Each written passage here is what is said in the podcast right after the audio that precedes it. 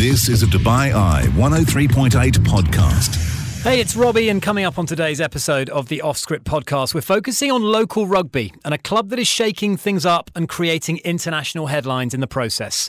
From the story of a young lady who only took up the game two years ago and is now representing her national team, to the appointment of former England captain Dylan Hartley as the new head of men's rugby, Dubai Sharks is a club that's going places.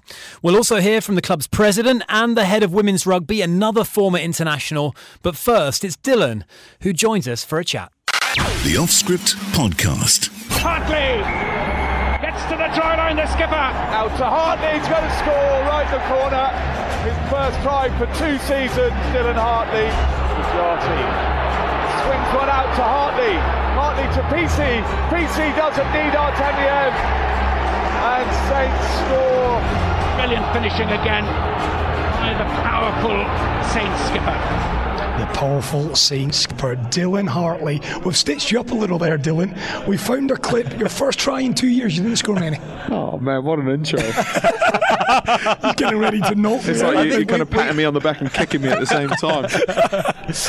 Welcome Oh, to dear. Dubai, Dylan. We had to do that. We had to. No, good on you. I didn't know I had a bloody highlights reel. Yeah. if I'm. Uh, if that was a highlights reel, that was It probably was. There was a few tries in there. We had to find something. We had to dust out something because, hey, listen, Dylan, you are a legend, and you're pitching up here to Dubai with the Dubai Sharks. I guess first and foremost, congratulations. A great announcement. This not only for the Sharks, but for rugby here in the United Arab Emirates as well. Yeah, thank you. It's um, truly, uh, I suppose, a privilege to, to be here. It's something that, um, you know, just a, a little sort of thought.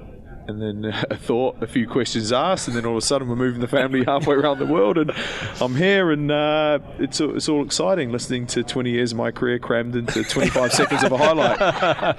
Um, but it's it's honestly it's it's funny how you put these things out there, and you can um, yeah, it's the stars aligned. There's some good people involved that, that have made this happen. Hasn't happened overnight. There's been uh, some good planning and, like I said, uh, some good people integral to the, the move. We last saw you, I think, Dylan, out for the Dubai Sevens at the tail end of last year, um, and I think we actually caught up with you quite a while back, um, just as, you, uh, uh, as towards towards the end of your, just prior to the announcement that you made in 2019 that, that you were hanging up the boots from international and, and club rugby as well. Can you kind of talk to us about? How this all happened before we get onto your remit with the Dubai Sharks. You say conversations. Uh, was it all very organic? Were, were there were you being stalked by various individuals? how, how did it all play out? It's probably me. You know, I, I came to the sevens. Uh, the thing is, you know, I, I committed myself for 17, 16, 17 years professionally uh, to, to rugby in the, in the UK, and um, I suppose I'd always wanted to go to the Dubai Sevens. I could never play in the Dubai Sevens because one wasn't athletically good enough, and two I played 15s in front row and I wasn't good enough. You know, 15s is my game. So the, the Dubai Sevens was always um, something that I wanted to go to and enjoy. And then equally, I'd probably frequented Dubai probably 10 times over the last 10 years on, on holiday um, when I needed some sunshine after a season. So I've always had um, a love of the place. Uh, I do understand that living somewhere is different to holidaying somewhere. But, um, you know, when, when the opportunity came to come to Dubai Sevens uh, as, a, I suppose, a coach of the Bali Legends and, and the vets team, I jumped at it. You know, I really wanted to do it. Uh, I came out here and then I got a little bit of a taste of, of what life could be. And I suppose rugby kept me in the UK. But then when that chapter kind of closes, you know, a new one starts. And I, I look back at um, my career at 16, I left New Zealand to pursue a rugby career by myself to the other side of the world in the UK and look what happened, you know. It was pretty uncomfortable, it wasn't easy, but through that sort of um, uncomfort, I suppose I I scrambled and I made it work. You know, I had to make it, and I, and uh, I suppose I, I did make it. And then I suppose now I look at my life and it was quite comfortable in the UK. I mean, I still live there now. I haven't moved out yet, and it's quite comfy. But I kind of think maybe it's time to mix things up and, and challenge myself again. And and ultimately, with a, a, any pro sportsman or woman, is you have to transition at some point. You have to get to Civvy Street or the real world. You know. Yeah.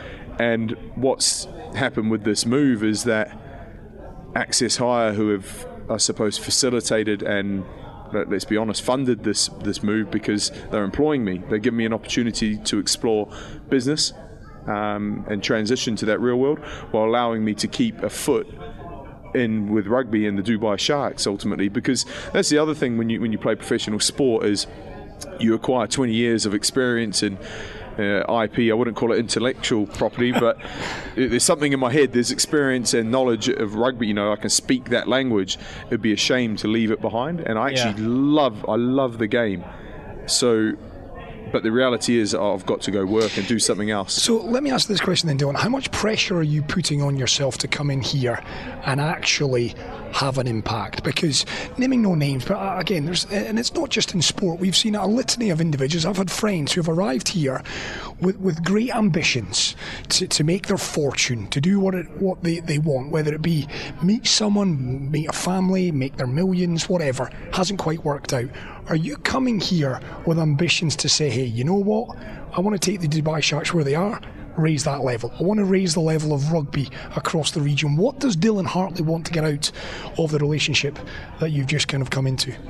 Uh, I want to naturally achieve. You know, I achieved with my, my sporting career. Um, but like I said, that finishes, and I still have an itch I want to achieve elsewhere in life, uh, whether that be in business or.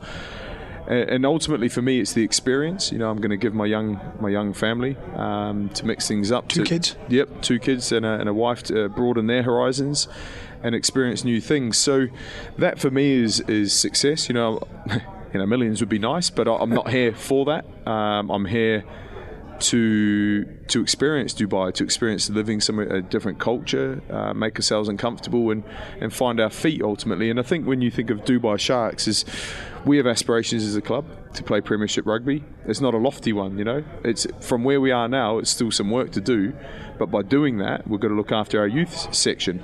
So we're not sitting there saying, you know, we, we want to be World Cup winners because that's unrealistic. What our long-term vision is is we want to compete on the big stage in the UAE. That's not too far away, you know. Um, and then ultimately, we want to be winners as well. How do we do that? We need to look after our, our youth and mini section, which is thriving, 350 kids. But we need to retain those kids, boys and girls, to play to play senior men's and, and women's rugby to be able to compete. So, when you ask me, you know, what what are my ambitions to take the Sharks here and do this and then win something within the first year? Nah, no, no, no. It's it's it's long term, being realistic, but also ambition because I wouldn't sign up to something mediocre or just to come here and just there, you know. Live an I, easy life. I, I want to, to add. If I'm not adding, I don't, you know, I don't feel good. It's not fulfilling. So But Dylan, I mean, a lot of the sports out here, Chris and I have, have kind of lived out here a long time, been covering sport and the, the way it's grown and evolved. And a lot of sports suffer from a lack of community, which I don't think rugby does. I think rugby, of all the sort of sports that have thrived locally here, uh, does have that community spirit that sort of drives it onwards and has allowed domestic rugby to attain a level of success that, that other sports have not been able to attain in the last sort of 10, 10 years or so. But from coming out here to your first sevens and sort of making trips out here, and I'm not expecting you to obviously be an expert on the local rugby scene, but what's your perception as someone who's played at the highest level and has achieved the greatest things in the game? What, what's your sort of perception of where Dubai and the UAE is at domestically in terms of the level of the rugby and the sort of infrastructure around rugby out here? Uh, there's a lot for me to learn and understand, and I've got quite a broad role as director, and I suppose part of that is understanding the, the landscape. Dubai is no different to anywhere in the world. There is a community here. The rugby community is a very, I suppose, uh, unique and special uh, community culturally. You know, every rugby club around the world, 99.9% of them are run by the same people. The same volunteers, the same people that do, you know, chairmans, presidents, the, the the coaches, the mums, the dads, everyone adds and contributes. So Dubai is no different to anywhere else in the world. That's why rugby is quite special. Um, and I suppose what is what, what what is evident here is the support like every rugby club around the world that keeps them alive. Everyone has their own struggles. Every kind of grassroots club kind of um, has its challenges. Um, but the people and I suppose the businesses involved, you know, Access Hire and McGettigans have literally just doubled their sponsorship 100% uh, this season. So that sort of commitment long term from from businesses that keep these clubs going and keep them thriving. Because again, you know, with with the Sharks, we don't just want to to plateau and just sit where we are. We have aspirations to, to grow and to grow, you need to provide a service or a club or a community that's worth being a part of, a fun place to be. The rugby needs to be good, socially, it needs to be good um, to retain people and bring new people. So the, the landscape here, uh, I can only speak for the Sharks because that's all I've seen and what, Yeah. what I know about. But whilst the, the rugby's great, it's ticking over nice with the, the youth and the minis. We want to challenge on the big stage, but equally off the field, what I've noticed.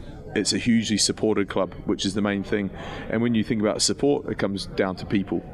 And you know, people, you know, rugby around the world are good people. Like I said, 99.9% are the same, you know, at every club. And I should point out as well, it's not just you. Uh, there's all new. There's individuals, new faces popping up all over the shop when it comes to Dubai Sharks. New coach in the shape of Matthew Putner, of course, signed from Dubai Hurricanes. That's made a bit of a splash here in the UAE. He's bringing along as well as two coaches, Pat Benson and Josh Ives. Josh Ives, of course, Robbie. Yeah, I know we well. know very well from Fighting Fit.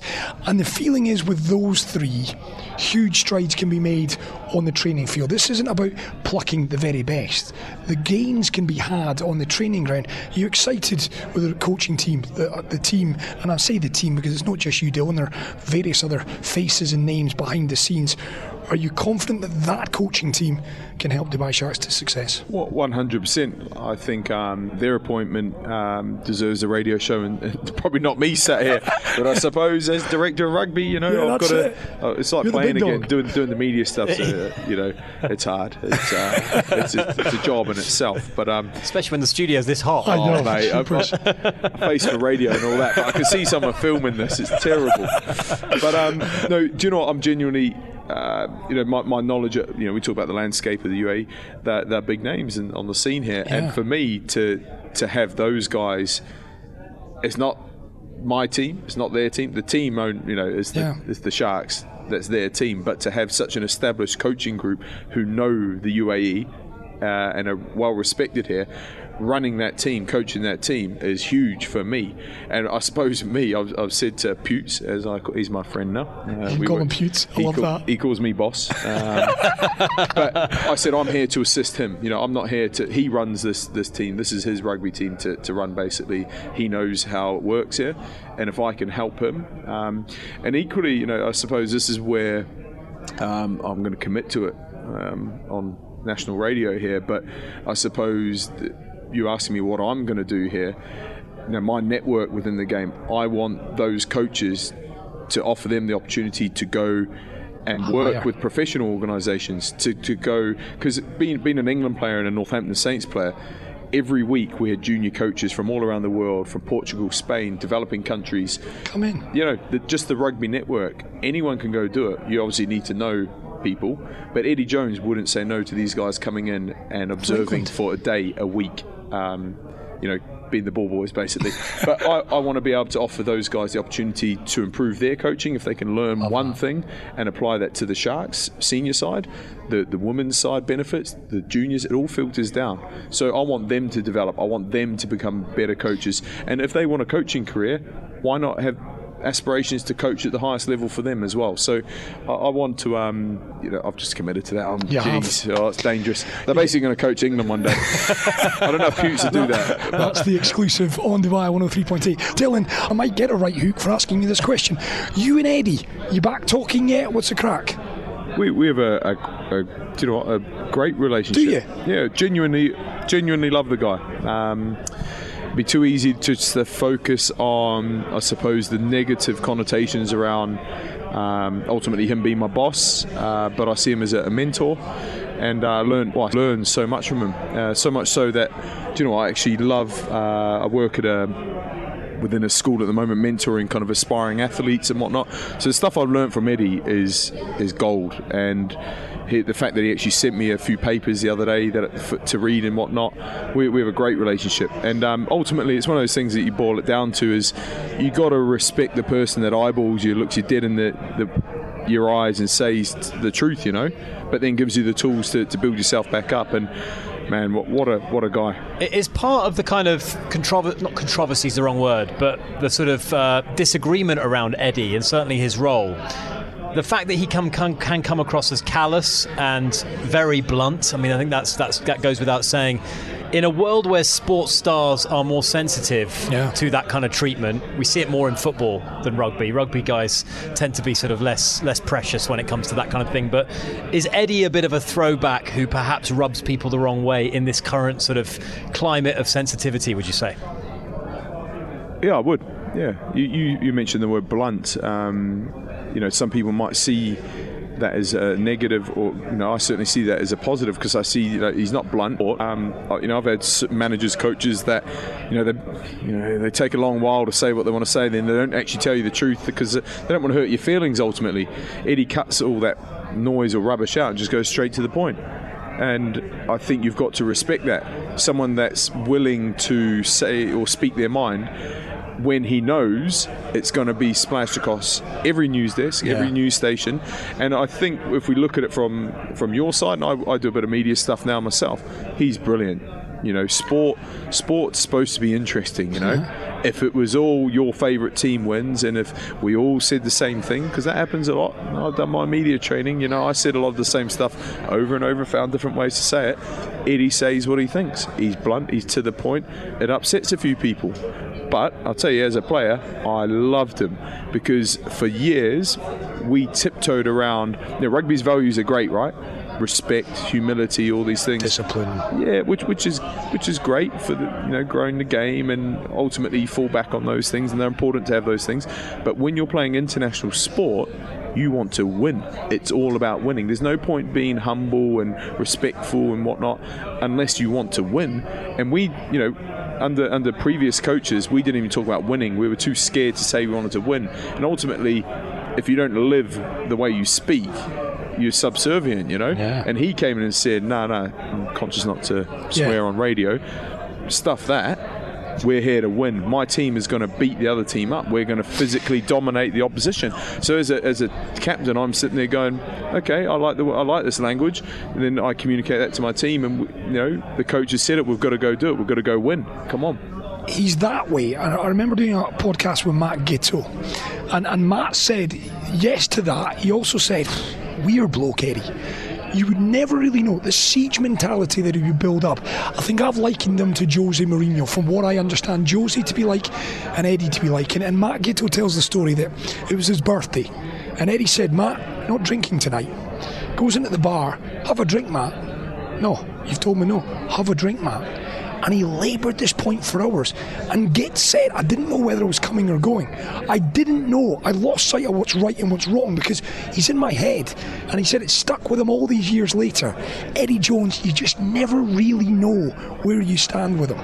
Is that accurate or is that just gets. I think it's um you know I alluded to a bit. We, we had a bit of a chat on stage, but keeping an environment on its toes. He likes the unpredictable, or he doesn't want anyone too comfortable. Hmm. You know, you, certain things. You know, I don't mind telling stories like this. How are you today, mate? And you say good. What do you mean good? You know, what what's good? How, what's wrong? Or if you said you were tired, you know, I, I know one player that was sent home for being tired because He said, I'm tired, Gaffer. And he sent him home. on a Sunday night. He just played, and you know, but that echoes around the corridors. You know, that player goes back to his room and says he's tired. His roommate's tired. There's four of them in there playing PlayStation, and you got four tired players. Whereas you send that first tired player home, no one's tired. He wants energetic players.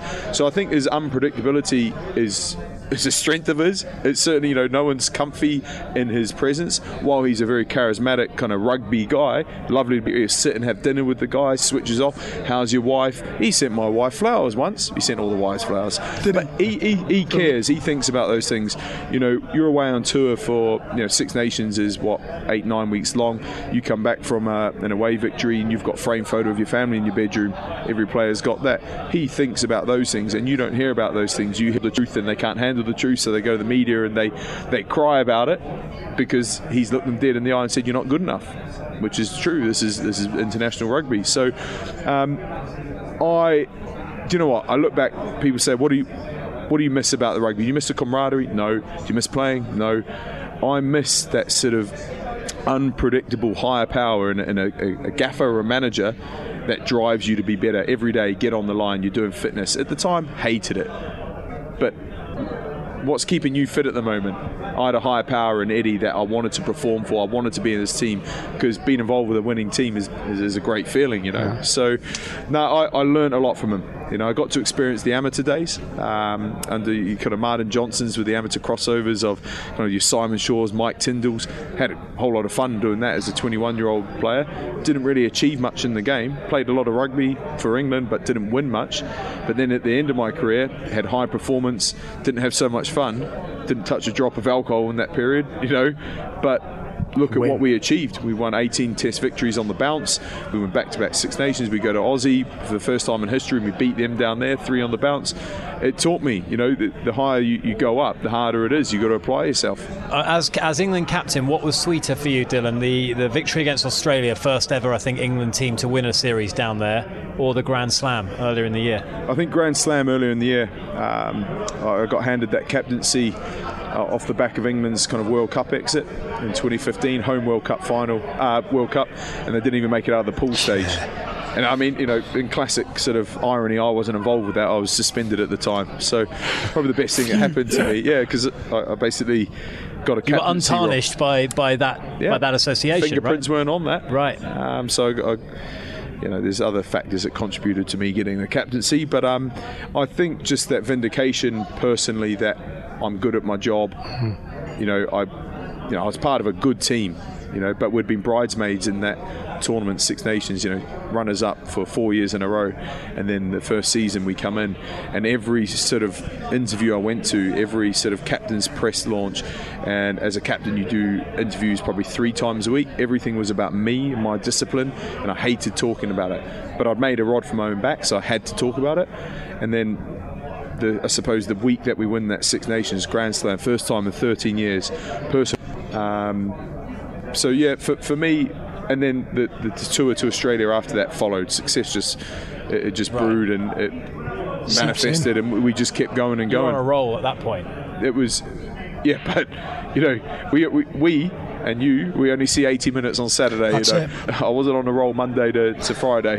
She was she was hard yakka. I was I was on I wasn't at base camp on Everest. I was I was at summit without any gas. After 2016 um, you know I was kind of I've always been a bit up and down with my body weight and stuff like that. I was kind of undulating body fat percentage. But I look at myself at 2016 to 2019 when I kind of retired I actually looked kind of semi-athletic by the time I finished, and that came through Eddie sort of saying you're, you're not fit enough, you- you're overweight, but then gave me the tools to build me up and Yeah.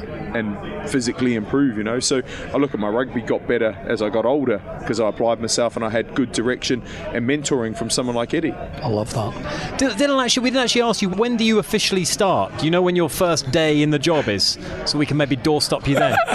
Probably probably today. Uh, you know, This- I I've suppose had this is. back-to-back back-to-back media session. This is like playing, playing professional. Yeah, it is. It's a throwback. No rest for the wicked. Now that you're in, they've got you under the table. The feet We're are under. peppering you with the same kind of questions about international rugby as well. But it's fascinating, and, and seriously, and I've got to thank you because I know you're here to talk to Dubai Sharks. You've answered our questions on all things Eddie Jones, and I just want to wrap up on international before we take it back full circle to Dubai Sharks.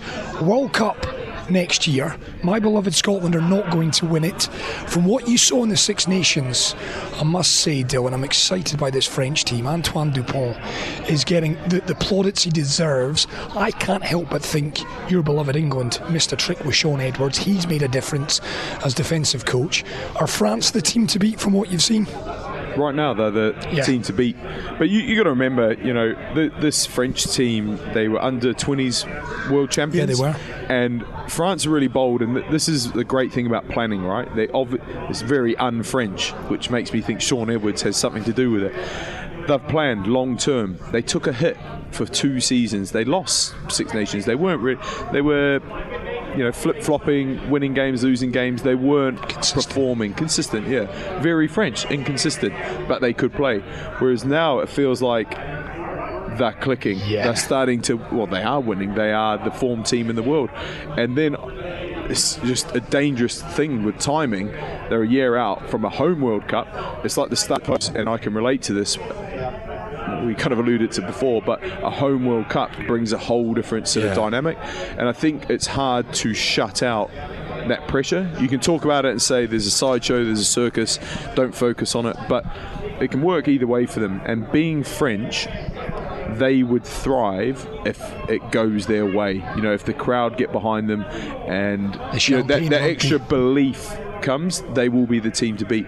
But say you know they don't perform, they lose a pool match, but still go through, the crowd could get on their back, Yeah. and then self doubt creeps in, all these sorts of things. So tournaments and especially World Cup rugby, uh, you know, it's a completely different beast, and on home soil, they could be a completely different beast in a positive or negative connotation. So in short, South Africa are winning it. it is amazing. Okay, what about England, Dylan? Okay, oh, England have just had a let's be blunt here, Shocker. like Eddie would do, a shocker in the Six Nations. Um, even though they came into it perhaps with not quite sky high expectations, they certainly didn't perform to that level that they were expected to. But then we are a year out plus from that uh, that that uh, World Cup in France. So do England have the talent pool and the sort of resources? Do you believe to, to mount a challenge? Yeah, so this is this is a really good thing, and I think um, a, if we've got kind of English rugby fans listening, or just general rugby fans, you know, a, a year is a long time in rugby, and I'll throw you back to 2018. So, then we'll talk about me, me, me. But 2016, 17, we won back-to-back Six, Six Nations. Everything's great. We've just talked about that. 2018, we came fifth, the worst in history. I never talk about that. Like we just sweep that forget one under the carpet. Yeah. But we came fifth. England are terrible. Sack Eddie Jones. They came fifth. But guess what happened a year later? They go to World Cup final and they're, they're close, you know.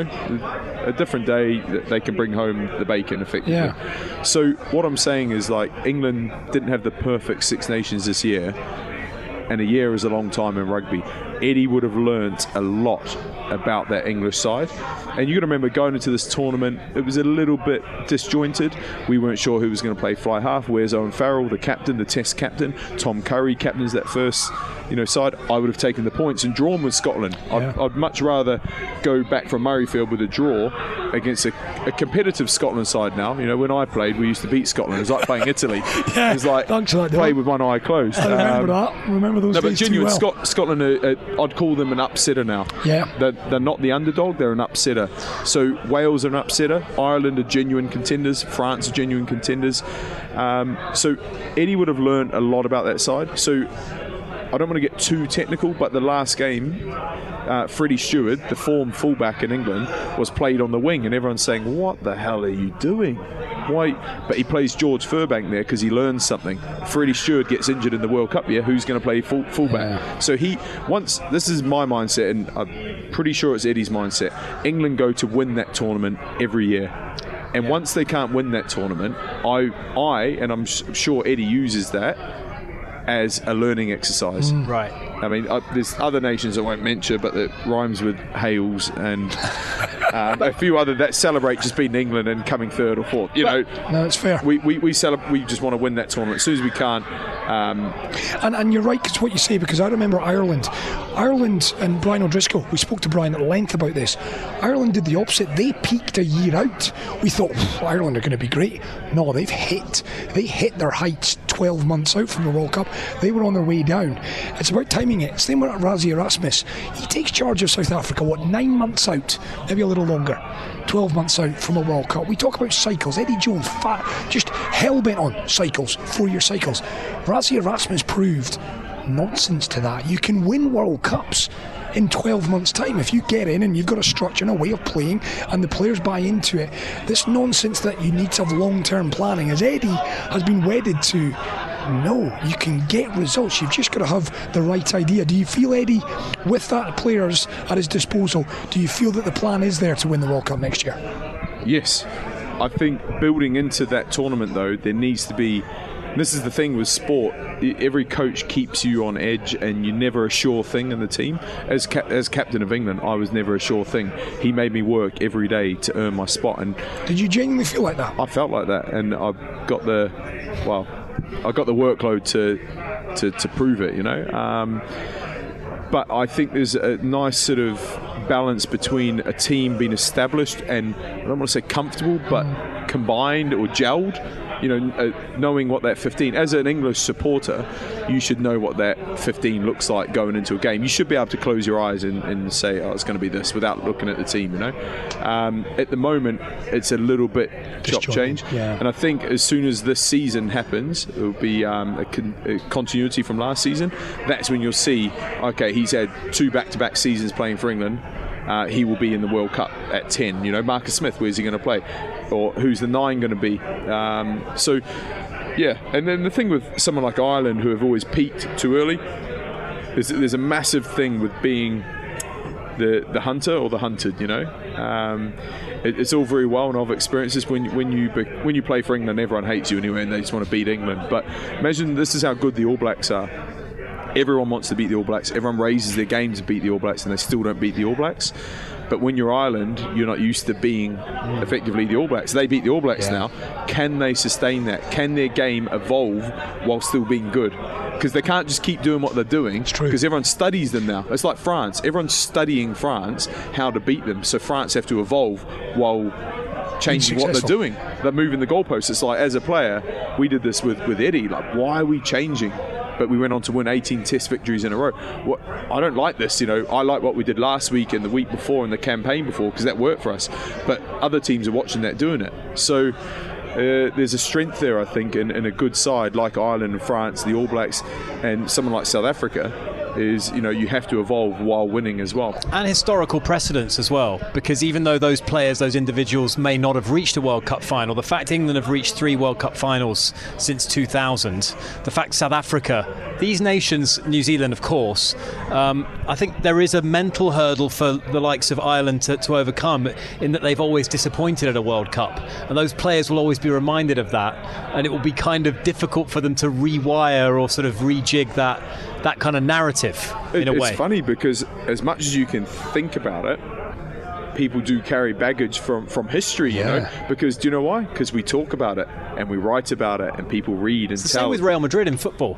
They get propelled to so You're going many into a different realm. You're going to a Oh, no, different But, realm. but there it's true, me. isn't it? It's the same with true. Liverpool and Real Madrid. They get propelled to these finals in part because of their historical success in the competition. Yeah, you feel you feel taller. You feel nine feet tall. To go back to what we discussed a little earlier, and I guess it's the same. It's the self-fulfilling prophecy in a lot of ways. The All Blacks are all conquering. Therefore, those new guys in the jersey feel feel nine feet tall and playing for the All Blacks. I'm good enough. I'm, we we're destined to be in the latter stages of these tournaments. And I guess for Ireland, for Wales, for my beloved Scotland, we just aren't.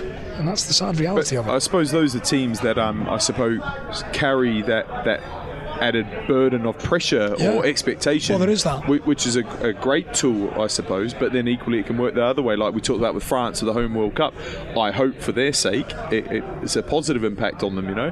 Um, but yeah, I completely agree. Uh, some teams seem destined for, for knockout kind of playoffs and, and finals, and some teams are just the kind of also rans. and when we take this mental blueprint and apply it to the Dubai Sharks, we're going to have to watch out for them on the local club rugby scene, Dylan. Oh yes, we are, Dylan. dangerous, isn't it? I've set myself up here. No, we, we have um, we, we kind of covered it earlier. We have a, a long term sort of realistic goal of, of being, you know, competitive in the Premiership and ultimately winning um, some stuff down the line. I won't put a timeline on that, but right here and now, it's about looking after our kids and uh, making sure we're inclusive, girls, women's rugby as well, providing a good sort of rugby experience for anyone that wants to come down. And it, this and is why rugby working is closely great. with the schools, I assume, as well, to, to invite pupils. And uh, I, I would imagine that's schools, how. schools always. I mean, the guys here, Dylan and, and the team, and it's like all the team, not just the Sharks, the Hurricanes, Saracens. You're all working. I, I've said it before on the show, and I'm not just saying this because Dylan Hartley's staring me down. Rugby do, does it better than any other sport. Your, your, your youth, your grassroots, and HSBC have got a part to play in all of that. The grassroots to the seniors no other sport does it as well. And that will be, and you'll quickly find that out, Dylan, that you've got an opportunity to see young kids, it's giving them the pathways through to your senior team. And you know what I'd love to see over the course of the next five, ten years, however long you're here? Retain talent here, see the talent pool grow, and see the UAE Premiership actually be a real good standard. It already is, and I don't mean that to be disrespectful, but to see international players say, hey, Dubai, standard's good enough for me to make a living and to stay here and play my rugby here. And that's the next big step. And I'm excited for the future with you at it. The other thing I was going to offer you media work. When you're over here, don't be a stranger. We'd love to have you in when you can spare the time. I know you've got kids, you've got the day job, you've got Dubai Sharks, but never be a stranger with us, Dylan. I love that, and I'll take you up on the offer of uh, golf, of golf. as well. We can discuss that over the course. Thank yes, you. we will do just that. Thank I've you, everyone. a bulging disc to sort before that and a bit of gout. You've never had gout, have you ever had gout, Dylan? What's gout? Never. I was hoping you'd say yes to that, Dylan. Okay, right. It's not an athlete's disease, no, Chris. isn't. It really isn't. Right, Dylan Hartley, he's going to be here uh, he's moving over here with the family in July. He is the new men's director of rugby, Dubai Sharks. The Off Script Podcast. I tell you what, this special guest gives hope to you, Chris, as does. a late bloomer. She does. a variety of different sports, um, and hopefully your gout will allow you to take up. Don't tell him I've got gout. For goodness sake. But listen, we're, we're, we're really delighted to be joined by a young lady who is making some serious waves She in the world of not just rugby locally, but rugby internationally as well. 25 years of age, born and raised in Kingston, Jamaica. And Andrea Sewell joins us now live in the little Shark Tank. Apologies for the heat, Andrea, Yeah. because we've been ra- we've we've been radiating heat for this last couple of hours. But thank you so much for joining us, nonetheless. Thanks for having me, guys. Uh, can I get uh, straight away into this, I- I- Andrea? Because you only took up rugby how long ago? Uh, just about 18 to 20 months ago, 18 to 20 months ago. And what did you do two weeks ago? Um, I represented Jamaica in the Rugby Americas North World Cup qualifiers. That is All right, then a round of applause, I think, That, that. that is remarkable. That so is amazing. Let's unpack all of this because tell us a little bit about yourself first and foremost. 20 months you fell in love with rugby. What were you doing before then? Um, so mainly for sport. I mean, growing up, I only really played tennis and swimming, and then since being in Dubai, my main thing has been CrossFit. So I've been doing CrossFit almost every morning, and then one day, some of the girls decided to come to CrossFit and say we're going to rugby. Was this kind of were they building a team? You know, when you see these movies where they go out and get a team of ringers who are athletes. Were that was that were they plundering CrossFit for the fittest girls in the? UAE? Um, I guess basically you could say that the Sharks didn't have a women's team at the time, and so they're starting it from scratch. So when we started the team, we actually ended up having four girls who had ever played before, and everyone else was brand new and mostly from CrossFit. Oh, wow! So four girls who could play. The rest of the team had never ran onto that paddock and thrown or chased the egg before. Were you aware of what rugby was? I mean, you you were familiar with the concepts of the game. I I'd seen it on TV before, but honestly, I'd never really, I never watched a whole game. If it was on a bar in the screen behind, I'd never really pay attention to it. So So this is something that you came to starting from scratch with most of the team actually. At what point did it start to become a bit more serious for you rather than just a recreational thing to do? Probably when the Jamaica opportunity came up last year, I think it was always just, I mean, the motto of the, well, the hashtags of the club are serious rugby, seriously social. So we were very, very social our first year, being a new team. And then when we came back after the summer break and we decided that you were going to be a little more competitive this year, I was like, okay, great. And then the Jamaica opportunity came up and I was like, oh, wow, okay, let's, let's get very competitive then. Well, when you said the Jamaica opportunity came up, I mean that's that's pretty unprecedented, I would imagine, for someone to take up a sport a couple of years ago, if that, and then suddenly get an international call up. Talk to us about how that that happened and how that transpired. It's a really funny story. So basically, I didn't even know Jamaica had a rugby team till last year I. this time. And um, well, they have very, very nice jerseys, like really nice jerseys. So I DM'd the Instagram page asking where I could buy a jersey. And uh, eventually they replied, and whoever's running the page must have looked on my page and seen that, oh, she plays rugby. And their response was, why don't you come rep the country? I said LOL, they said LOL, and um, the conversation started from there. Very modern Sorry. day conversation. Yeah, wait. Now, 99 times out of 100, you'd have been speaking to a bot, but you were actually speaking to a real person. Yep. That is unbelievable. So That is I- unbelievable. I- Again, you, like you, Andrea, I wasn't aware that Jamaica had a rugby team. So I guess the, the million dollar question: Please tell me they paid for your flight down to the Caribbean. You didn't have to pay that yourself. Unfortunately, this tournament was self-funded for most of the Caribbean oh, islands. We don't have much funding for, so all the teams, Trinidad, Curacao, Turks and Caicos, most of the teams were all self-funded. But once we got there, accommodation, transportation, everything was taken care of by the union. So in order for you to get an opportunity with your country of birth, you had to pay for your own flight down there. Um, for certain certain certain competitions, um, depends on. Uh, who is funding the competition? So this time is hosted by Bahamas Union, and it was impossible. Okay. So, how was it? The whole tournament, Yeah. best experience of my life like one of the greatest weeks ever um, we obviously the team was brand new we had we brought 13 and out of it 10 were new caps we all live in six different countries and so we'd only ever really met on zoom before. We had weekly zoom team meetings and so we all get there on tuesday and just start having all our meals together and talking to each other and just actually meeting each other and we trained for the first time together Wednesday, Thursday, Friday, and played the tournament Saturday, Sunday. I was going to ask how it works with you living over here, and you said the six different countries that Yeah. the team is from. I mean, how often are you guys going to get together and compete? How does that work for you living over here? Well, we've really, since the tournament, we've had a debrief in kind of how we want to move the team forward, how we want to grow the program. And something we're trying to work out is how we can commit to at least doing twice a year camps where there isn't a tournament on the end of the training camp. And um, obviously, when more tournaments come up, being able to get there. So I think we've had some opportunities, like um, recently in January with the Spain Sevens World um, World Series. Jamaica men and women were invited at last minute. You guys would have seen Jamaica um, men went, but at that last minute, we weren't able to get a whole women's team there. The tournament was Friday, and we found out Tuesday. Oh, wow. Yeah. So that's from an international perspective. Jamaica, fantastic to hear that A, they've got a men and women's team, fantastic that they're making strides. What about taking it back locally uh, and the work that the Dubai Sharks are doing? Of course, we're down here with the team here. You are a proud member of the Dubai Sharks. Talk to us about the landscape here in the United Arab Emirates. Is it competitive? Are there a lot of ladies playing the game of rugby? Yeah, it's it's a huge sport here. So this is this is the first place I've ever been exposed to rugby, and there's I think there's 11 teams in the league here for women's.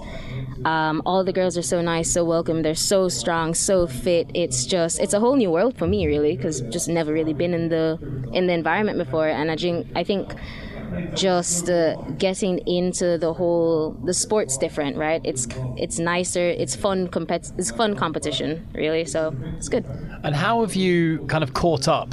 Because a lot of the girls would have presumably been playing rugby since they were young kids, and you've taken up the game late, and it's it's difficult to sort of learn those learn those motor skills that you would learn as a kid that become kind of second nature. You're kind of learning them from scratch. How, how have you how have you actually gone about doing that, Andrea? Well, you know, the good thing here is that we've got really great coaches at the Sharks. I mean, first season we had Charlie Taylor. This time, this time we've got Gilles van der Voort, and they're really good. They're really patient. And what's also good is that the team is fairly, because we started as a new squad. Everyone was kind of starting from that beginner, teach us how to throw the ball backwards stage. We've all grown together, and I think that's just been really helpful. We weren't a super highly established competitive team when we all started, so we could all grow together. Right. How surreal is it for you to stand on a pitch at an international competition representing your country and then sort of think back to two years ago where you didn't even know really anything about the sport? Do you ever like stop and take stock of that while you're out there? No, I, like when I was really on the pitch, I didn't think I, I wasn't thinking that far back. But now looking back and reflecting, like it's actually when I was leaving Dubai because I took the really long flight Dubai to Miami, Miami to Bahamas. So before I was boarding for that 15-hour flight, I was like, oh my gosh, this is this is about to be the greatest honor of my life. This is crazy. Like it's it's amazing what can happen when you just say yes. It's amazing. Hmm. It really is. I guess the other question to wrap up on are you still doing a bit of CrossFit or is that now pu- pu- pu- being put to the wayside? definitely have to do CrossFit. I mean, came back Saturday night and went to CrossFit yesterday morning and to this morning. I've got my training partners, Emma and Orla, so I mean, I have to. I wouldn't mess with you, that's for sure. Chris, you fancy joining one of their No. CrossFit sessions? No. Would you have Chris along? No. Come on, 6 a.m. CrossFit is so you much would fun. kill me. And I've got a bulging disc in my back and I've got gout Oh, right now. here we go. So I've got loads of genuine I thought you didn't have gout. I've got gout. I'm 35 years of age. I've got gout. I've got a bulging disc. I've got a voice that is hardly a voice. I'm broken. Is what I am, and that's before I even get to the CrossFit gym. That's fine. We'll break you some more. exactly. There you go. I like Great it. attitude. That scares the life out of me, so it does, Andrea. Well, listen, amazing story. Keep doing what you're doing. Thank Dubai you. Sharks have put, no, you know what? You've put Dubai Sharks on the map, is what you have, uh, representing Jamaica with great distinction. All the very best for the future, Andrea. Thank you so much. Thanks for having me, guys. The Off Script Podcast. Yeah, welcome back to our broadcast. Down here, McGettigan's JLT. Tell you what, Rob, get used to the Shark Tank. It's, it's a beautiful location. A big thanks to Dylan Hartley, a credit to himself, a credit to Dubai Sharks, uh, and a credit to the man who has joined us now in the Shark Tank because the man who, he's not going to like this, what I'm about to say, but he's going to take this on the chin. The man who's made it possible in a lot of ways. I know a number of individuals has made it possible, but it is the president of Dubai Sharks, Mike Quinn. Mike, congratulations. Dylan Hartley, the new men's director of rugby. That's some coup, my friend. Evening, gentlemen. How are we doing? Um, Some coup. I, I still got to pinch myself, to be fair. Is it crazy to think that a former England captain who's won a Grand Slam, who's won a tour down in Australia with the national team, is now the director of rugby at Dubai Sharks, Mike? Do, do you know? Um, we, we, over the last few months, myself and Charlie, as the chairman, we've had a, a, number of conversations, and we've come off those conversations with Dylan, scratching ourselves or pinching ourselves, saying, "How, how is this happening to us?" But you know, um, this, when, when, the stars align, the stars align. Yeah. Um, and we, we, were very lucky to have Dylan come and manage the Bali Legends last December, which allowed us and afforded us the time to be able to have a conversation with Dylan, to f- just to find out who he was, what he was about, and more importantly, I think Dylan started the conversation that he was moving over. It was interesting what the Sharks were doing. We explained our story. I think we bored him a couple of times, um, but it, he, he, actually understood what we're trying to achieve and the buzz around the club at that time because with so many mini mini junior kids that just joined us, and it, it, was just a start of something new. And I think he saw that, and I think that's what he was keen to be part well, of. Well, listen, let's be respectful here because Dylan's only one part. He's only one pillar in what you're doing with the Dubai Sharks because it's fair to say, I won't call it revolution, it's evolution, and the lady sitting to my right plays a key part in all of that as well because you've got a new head of women's rugby. She herself is a former international, former international sevens player for South Africa, plus 30 caps. It is Kristalina Steinhovel. And Christian, uh, Kristalina, thank you so much, first and foremost, for joining us. You yourself are new to the role. How exciting of an opportunity is it for you to join the Dubai Sharks family? Hello. Um, I think the same for Dylan is that we both come from the sport background and to step into something new um, after our sport career what yeah. we bring it's it's daunting but it's exciting and we want to move on and we want to share our experience and, and knowledge and intuition and everything. Um, and for me especially with women we know it's a male dominant sport we know not many girls play we know um, schools don't have as many girls involved. So for me coming into the women's director role is for me is like very important. Um, and I think we, me and Dylan will work well together to see how we can uh, mix the two and just like bring it forward as one. So I know it's two separate entities as such, but I've got my passion, he's got his, and we've got all of the knowledge. Like, Absolutely. so it's going to be good. We caught up with uh, Andrea earlier, who has an incredible story as someone who's only just taken up rugby in the last couple of years, is now representing Jamaica, uh, which is quite extraordinary. And it seems like there's a really passionate group of girls that have that have kind of formed the nucleus of the club thus far. What's the sort of ambition to, to kind of spread the wings and, and get more involved? And, and how how do you go into the community and kind of spread the word, short of sending sending Orla in and recruiting a bunch of people. yeah, she's good at that. uh, she's very good at that. Oh, we are so proud of An- Andrea. Um, I mean, I've only been in Dubai almost three months. Oh wow! Almost. So I'm fresh, wow. green. Um, I played three tournaments with the girls. I've seen the potential that they have. Um, obviously, after a career like Dylan said, you kind of lose your your passion or your drive a little bit. You're looking forward to the next chapter, and coming into play with the girls, they've reignited my fire just to enjoy the game again. And uh, watching someone like Andrea come and get a cap for Jamaica. There's so many big things coming. I'm sort of like getting goosebumps because putting yeah. on that jersey for your country, there's nothing like it.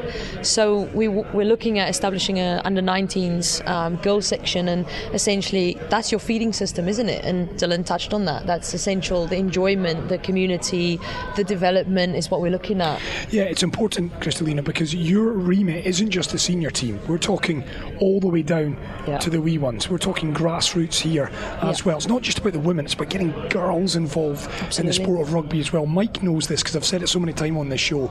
Said it to Dylan just a moment or so ago.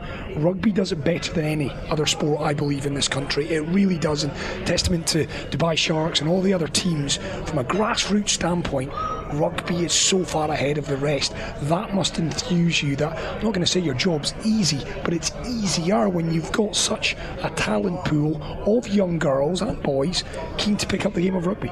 Yeah, it's act- it's actually incredible. Like I didn't see that in South Africa.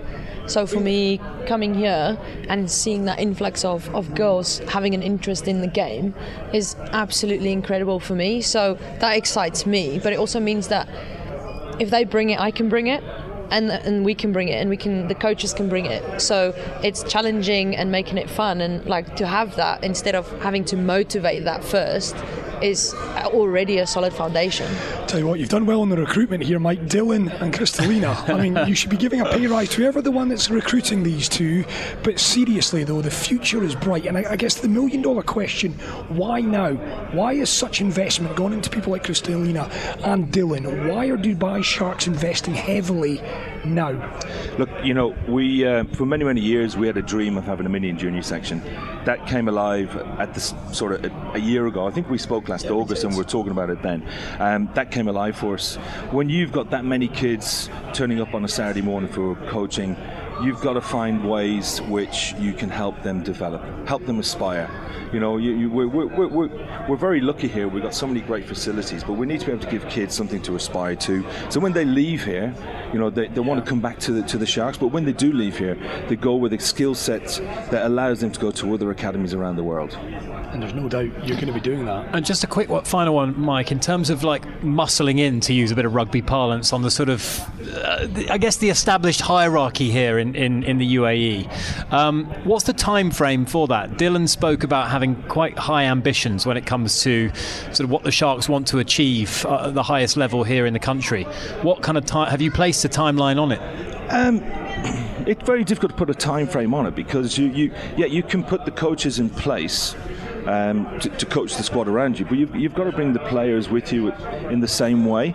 Um, we, we're not going to go out there, you know, poaching players from other clubs. But what we're trying to put in place is the coaching system that players will want to be part of. Well, yeah, it might happen next season, it might happen five seasons from now. But you've got to do it in a sustainable yeah. way to make sure that when you do get there, you're not going to fall back down. No. You've got to do it both from a sustainable playing perspective and a financial perspective. I'm excited for you, and I'm just not saying that because you're staring at me. I'm excited for the future of Dubai Sharks. It is exciting. Kristalina, you're going to play a key part in that. We thank you for taking the time out to have a wee chat with us this evening. Thank you so much. Mike Quinn, thank you for your continued support for us. No, we'll thank you, gentlemen. To support you guys. Congratulations, Kristalina, Dylan Hartley, and the rest of your team. Big things expected of Dubai Sharks. You've got a target on your back. Big thanks to Dubai Sharks. Big thanks to McGettigan's JLT, and of course, last but by no means least, big thanks to each and every one of you for tuning in. It's been a fantastic broadcast down here. Dubai Sharks, you know what to do. You can follow them across social media. We are on there as well. Big things expected. Rugby on the map. It's going to be a big year ahead from all of us here. McGettigan's JLT off script. Until then, folks. The Off Script Podcast. We hope that you enjoyed this episode. Please do go ahead and click subscribe. You can also check out our other podcasts, Time Capsule or The Big Interview. Find it wherever you get your podcasts.